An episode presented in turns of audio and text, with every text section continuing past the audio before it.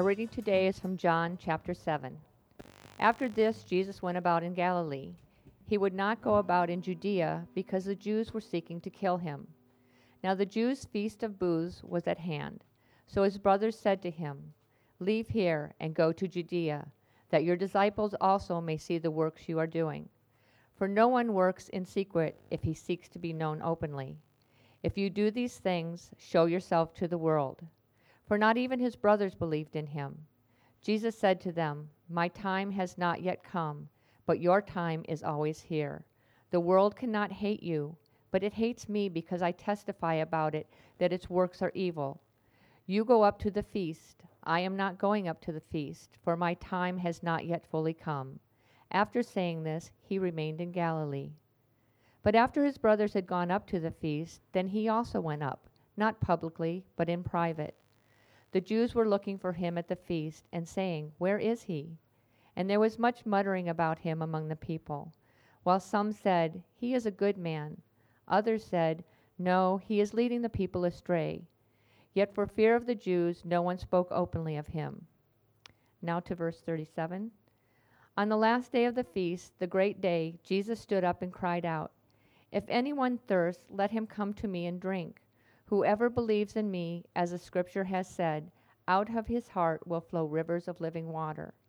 Now, this he said about the Spirit, whom those who believed in him were to receive. For as yet the Spirit had not been given, because Jesus was not yet glorified. When they heard these words, some of the people said, This really is the prophet. Others said, This is the Christ. But some said, Is the Christ to come from Galilee? Has not the scripture said that the Christ comes from the offspring of David and comes from Bethlehem, the village where David was? So there was a division among the people over him. Some of them wanted to arrest him, but no one laid hands on him. This is the word of the Lord. In the story that we're going to look at today, we're going to see one of the three most important traditions in the Jewish church, the Jewish church, the Jewish uh, religion. There were three festivals that were very important, and the story that we're going to look at in John chapter 7 comes at one of those festivals. Is, and you, saw, you heard Cheryl read it for you. It was called the Festival, Festival of Booths. Sometimes it's called the Feast of Tabernacles, which is not really the right way of speaking about it. The Festival of Booths, this festival of shelters. Um, the Jews call it even today Sukkot. Sukkot. And this was an extremely popular and important festival that they observed um, every year. Let me tell you a little bit uh, about that. It, as I said, it was one of the three great uh, Paso- uh, tradition, uh, festivals. Once, one was the Passover, the, which occurred early in the spring, Pentecost, which occurred 50 days later, and then the uh, Sukkot or the Festival of the Booths or the Ingathering. It had different names. It was an eight day festival. It followed Yom Kippur, the Day of Atonement, the most holy and somber day in the Jewish year uh, when you confessed your sins. And then they had this one week period of, of festival gladness. Um, they often they call it even today the season of our rejoicing or the season of, of festival uh, gladness. It's eight days, uh, and, and it starts this past year is on started on September 30th. So it's kind of a fall festival. And one of the things that they did by Jewish by, by Mosaic law they were commanded to build shelters on their property. They built tents, they built booths, and even so today, in fact, I should I was going to put one on a PowerPoint. They do it still today. They, they build these temporary shelters on their roof or outside, and, and they virtually live in those for seven or eight days. One of the things they're very serious about is they eat all their meals in the booths. Now imagine you got five year old, you got your kids. Hey, we're going to live, we're going to camp on our property for a week. It's fun, right?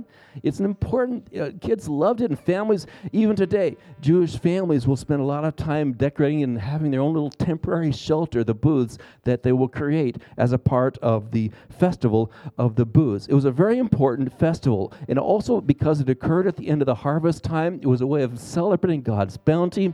Um, uh, they were camping out, uh, if they were able, they would often even stay there. It had an, an historical meaning and an agricultural meaning. The historical meaning was to remind them of the 40 years that they wandered in the wilderness. It was to remind them of the time when they had no home and to remind them of how blessed they were now to have a home. One way to, you notice when you go camping, you enjoy camping, but when you come back home, it's sort of nice to turn the water on. It's sort of nice to be able to get that hot shower. It's nice to be able to go in the refrigerator and get something. I say, oh, this is nice. Being away helps you appreciate what you have. And so this festival was to remind them of God's gracious goodness to them over the course of their wandering, but then in bringing them into the promised land. So it had a, a, a, an historical meaning, but it also had an agricultural meaning. Meaning it had to do also with celebrating God's bounty. In many ways, it really was and is like the Christian ho- the holiday of Thanksgiving for us, occurring in November. In the end of the Jewish year, they would have this harvest festival, the agricultural meaning. It was a season of great rejoicing. And there was a tradition that began, and this is all background to this story, several hundred years before Jesus was on the, uh, on the scene, where the Jews had this certain routine and ritual that they would do. Every morning at sunrise, early in the morning, they would all gather near Herod's temple, Herod's uh, uh, palace, uh, uh, temple, excuse me. And, and they'd be there with, say, citrus fruit in their hand and, and some certain branches. The Bible descri- prescribes what they're supposed to do. And the priest would go and get a, a special golden goblet, a golden pitcher.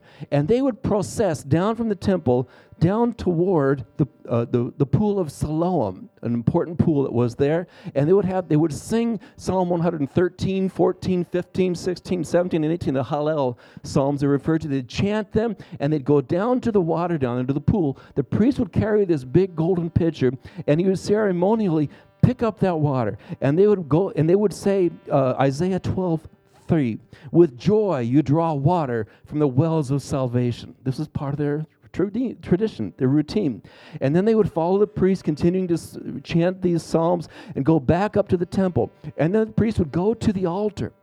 Okay? And he would go there and he would take, in this very ceremonial way, he would take and pour that water over the altar out the front of the temple. And they'd all celebrate because, of course, there is no agriculture without water, right? And so it became a way of celebrating God's goodness and, and God's provision. And they did this seven days in a row day one, day two, day three, five, seven days in a row. And on the eighth day, uh, it turned out to be an eight day festival. Generally, they didn't didn't do that. For some reason, they didn't do it on that day. But in every, those seven days, they did that. Well, this is the context for the action in John chapter uh, uh, 7. Uh, and its climax is found in the verses which uh, I printed there for you. On the last day of the feast, the great day, Jesus stood up and cried out, If anyone thirsts, let him come to me and drink. Whoever believes in me, as the scripture has said, out of his heart will flow rivers of living water. Now, he said this about the Spirit, whom, he, uh, who, uh, uh, whom those who believed in him were to receive, for as yet this Spirit had not been given because Jesus was not yet glorified. So now do you see what is significant on the eighth day, the day when the water is not poured out on the temple? Jesus shows up in a public way and he says, If anybody's thirsty, let him come to me. And rivers of living water will flow in him and through him. To a, can you imagine how dramatic that was? This was a, a huge public uh, demonstration of who he, uh, who he was. Now, we're going to look at four things in this passage um, uh, that we're going to see that Jesus teaches us about living water. Now, just before I get to those things, I just want to remind you of the context. In the first verse, and I printed the whole text here in your, your handout, uh, we see that the danger is growing. There's more and more conflict. People are kind of wondering who is Jesus, and some are upset with him. And, and even his brothers in verse 6, they want him to go publicly at the beginning of the feast to, to come in and to show himself because this is a huge gathering event. You know, he did the feeding of the 5,000 not too long before. Go in, and there will be thousands of people who will see you. Jesus says no, because it's not his time, not his kairos time, not the right moment. What Jesus knows is that the time for him to enter Jerusalem is not during the celebration of the ingathering, but the celebration of the Passover the sacrificial lamb, which comes six months from this time period. So he doesn't go there publicly. So he's not there at the beginning, and people are asking these questions in verse 12 Who is Jesus? Where is he? This, this chapter is dominated by the question of who is Jesus. Now, in verse 14, we realize that Jesus goes up quietly in the middle of the feast so when he says to his brothers, I'm not going up, he doesn't mean I'm not going to go at all. He's just not going to go at the beginning when all the people, where people were gathering, you know, the, the large procession of people, and he sneaks his way in during the middle of the feast. And in the 14th, we see him teaching um, and uh, had his like his preaching point. It was common that day for different rabbis to have their little preaching point in the temple courts. And Jesus all of a sudden shows up and starts preaching and teaching, and controversy and questions happen uh, around him. They're still talking about his healing of the man by the pool the last time he was in Jerusalem. Jerusalem when he did it on this Sabbath day. And Jesus says some things about that to clarify that for them. Um, and they begin now, the Pharisees begin to send some other officers to arrest Jesus. See, down in Galilee, excuse me, down in Judea, remember there's two parts to uh, that area. Galilee, where Jesus was from, was under the rule of Herod Antipas at this point. And but down in Judea, in Jerusalem area, the Pharisees, the Jewish people, had control. So they actually had their own guards and their own uh, police department. So they would. This is why it was so dangerous for Jesus to be down there in Jerusalem area. So they sent. They were talking about arresting him, and and yet they're impressed by his teaching. Now Jesus makes on the seven, on the thirty seventh verse. Now on the last day of the feast, the great day, Jesus stood up and cried out. If anyone thirsts, let him come to me and drink. Whoever believes in me, as the scripture has said, out of his heart will flow rivers of living water. There are four things that we want to see in this text. You can jot them down if you want. Number one, we need to see the need for living water. Jesus says at the very beginning, if anyone thirsts. Remember, this is a story to remind them about the wilderness wandering. They just have been coming day after day and seeing the water poured out on the temple. And on the one day that they don't pour the water on the temple, Jesus shows up and he says, I have living water. This is a picture of how Jesus provides for our deepest thirst. Have you ever been really, really thirsty? Chances are some of you have. You went for a hike in the desert and it turned out to be longer than you expected um, you, uh, uh, you know, you, you found yourself away from fluids for a long period of time. You know that dryness you're drinking, making you thirsty right now. Some of you wanting to drink, right? Thir- you know how important water is. The second most important thing that we need after oxygen. Do you know that we can we can last longer without food than we can without um, than without water. So water is of incredible importance, and we have been thirsty. I remember when I was in high school. I was uh, very slightly built. I'm still a little bit slight, but I found out when I went to the doctor a few months ago that I'm not nearly as as light as I had thought I was. You know, you don't want to go on the scale, right? You know. Anyway, I was, and so I wrestled my senior year, and I lost 15 pounds in order to wrestle. I weighed naturally about 140 pounds. You know, 135. I wrestled at 119 pounds. I was as tall as I am today. It was the kind of thing they would never allow you to do today, but we were, didn't know any better back then. You know, everybody's tough. And the only way that I could lose that weight, and I lost it every week, you know, because you regained it on the weekend. Only way I could lose that weight was about two days before the meet. I had to stop drinking any fluid at all. It was so bad that I had to get up slowly because my equilibrium was out. It was very, very unsafe.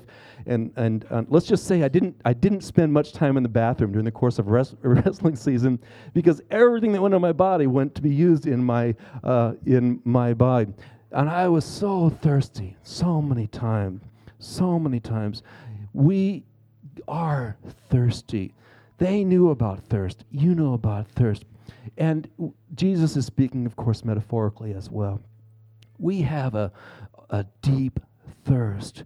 We have a Jeremiah chapter 2 verse 13 says for my people have committed two evils. They have forsaken me the fountain of living waters and hewed out cisterns for themselves broken cisterns that can hold no water. If you're honest with yourself you know you've tried to assuage thirst in ways that don't really satisfy your needs. We're all you know you know that commercial stay thirsty my friends. We don't need that reminder. All of us are thirsty. You know, why does the young man purposely do poorly in school and rebel against authority? Because he's thirsty for significance. Why does the young girl give herself to her pleading boyfriend? Why? For security and for love, because she's thirsty for that. She desperately wants it. Why does a couple spend way more money than they have on things they think they need? Because they think it will give to them uh, solve their thirst issues. You know, why do innocent pleasures so quickly become devastating addictions? Because we're thirsty. We're thirsty for significance. We're thirsty for security. We're thirsty for transcendence. We're thirsty for approval. We're thirsty for purpose, for meaning, for pleasure, for power, for stuff. We're just thirsty, my friends. We have in this bright commercial, I think it is, a deep down body thirst. All of us have it, and all of us are trying to fulfill it. And to us, the invitation comes from Isaiah in the 55th chapter Come, everyone who thirsts, come to the waters, and he who has no money, come buy and eat. Later he says, Why do you spend your money for that which is not bread, and your labor for that which does not satisfy?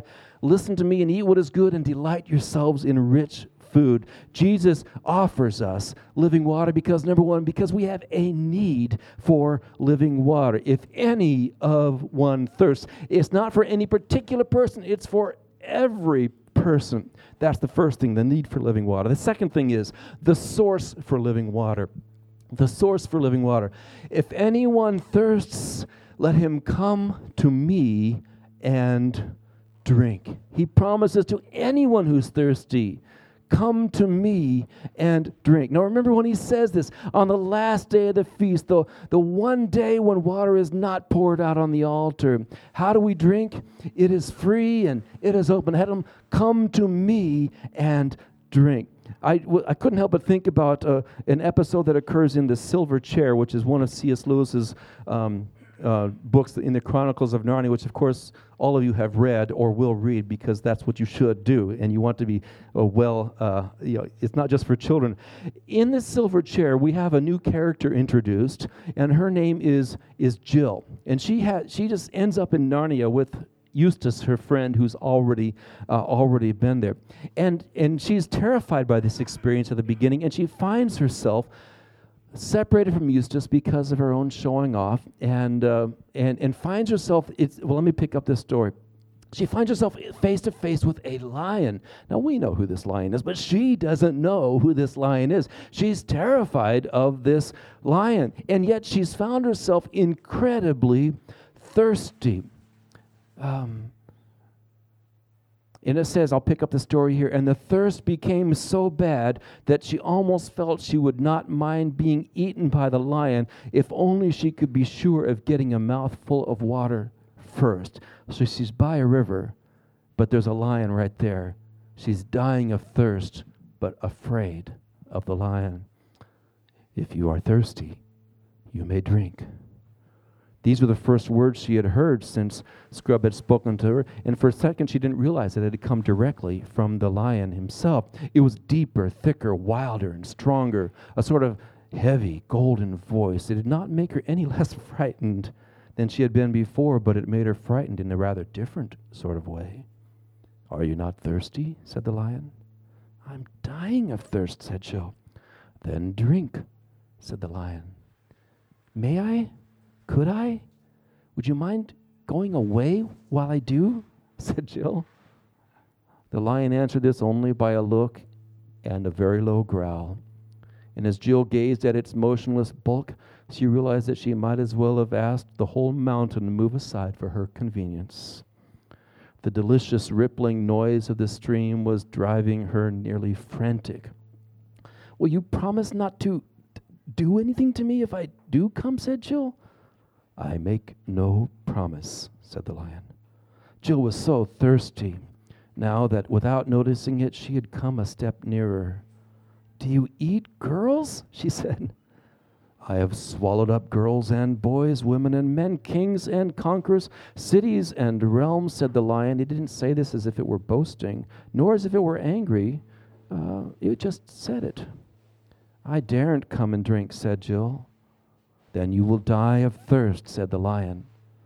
Oh, dear, said Jill, coming another step clear, nearer. I suppose I must go look, go look for another stream then. There is no other stream, said the lion. It never occurred to Jill to disbelieve the lion. No one who had seen his face could do that, and her mind suddenly made itself up. It was the worst thing she ever had to do, but she went forward to the stream, knelt down, and began scooping up water with her hand. It was the coldest, most refreshing water you ever tasted. You didn't need to drink much of it, for it quenched your thirst at once. Now she realized that this would have been, on the whole, the most dangerous thing to have left this water. So she got up and stood there with her lips still wet from drinking. I love that little image because it speaks to the heart that we are dying of thirst and we are by the stream. Jesus offers us living water. But when we come to him, we come to him on the terms of the lion. We must yield, kneeling before him, coming in faith, and yield to the lion of the tribe of Judah. Jesus offers us living water. Let's look thirdly at the result of living water. Out of his heart will throw, flow rivers of living water. It really says, out of his belly will flow rivers of living water. And there's a, a, a, beautiful image here about water. We can't take the time to go through it right now. Um, but it speaks that we will be satisfied and then we will become a person who satisfies others. Satisfaction comes to us and flows through us to others. You see, we don't just get satisfied, but we become the kind of people who bring satisfaction uh, to others. There's a beautiful image. You can look it up in Ezekiel 47 and Zechariah 14 and Revelation 22. This image about water that flows from the city of God out towards people. Out of his innermost being will flow living water. Let's go fourthly to the final thing the cost of living water. It says there, he spoke this about the Spirit because it had not yet been, whom those who believed in him were about to receive. For as yet the Spirit had not been given because Jesus was not yet glorified.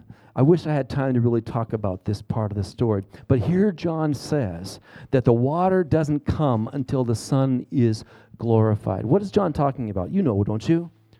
You're talking about Jesus' death.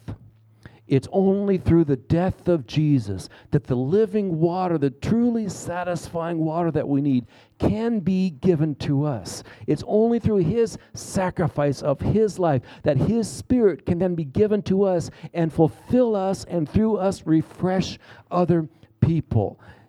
It's an image really back to the time, remember when Moses hit the rock and the water came out of the rock? and the and and this is an important image in the Bible of how God uh, took the strike of Moses' rod, and water came out of that rock. You see, this is a picture of Jesus who is glorified for us by his death and resurrection. So Jesus offers to them living water. Last week we saw he offered them living bread, and now he's offering them living water. And so, John wants us to know that it is only through the sacrificial death of Jesus that this th- soul thirst can be quenched. See, the beautiful news is this, and I'll close with this thought, is that Jesus quenches your thirst. And I don't know if I've done a good job of helping you to see, but the truth is, you, every one of us, is deeply thirsty in ways we don't always know. What is it that makes me buy what I can't afford despite what I want? What is it that makes me um, give in to lustful temptations? What is it that makes me do these things? What is it that makes me become abusive towards people that I care about? Is because I'm thirsty, and only Jesus can give us the uh, so give us the answer to that thirst. Jesus satisfies our thirst, but let's fast forward to the 19th chapter of John when Jesus is up there on the cross, and he says, I thirst. Jesus experienced true thirst so you could have true living water. The kind that refreshes you and through you refreshes others. I invite each of you, receive Jesus, not uh, just for yourself, but so that you can th- be a refreshment to others. Let's have prayer as we close. Father, we are so grateful that you you experienced the cosmic thirst of the whole world there on that cross so that we could experience springs of living water flowing in us and through us. Our world needs, desperately needs, water. Thank you for the water we've had this weekend. But we need more than just physical water. We need people who let the Spirit of God flow in them and through them. We thank you for that promise in Jesus' name. Amen.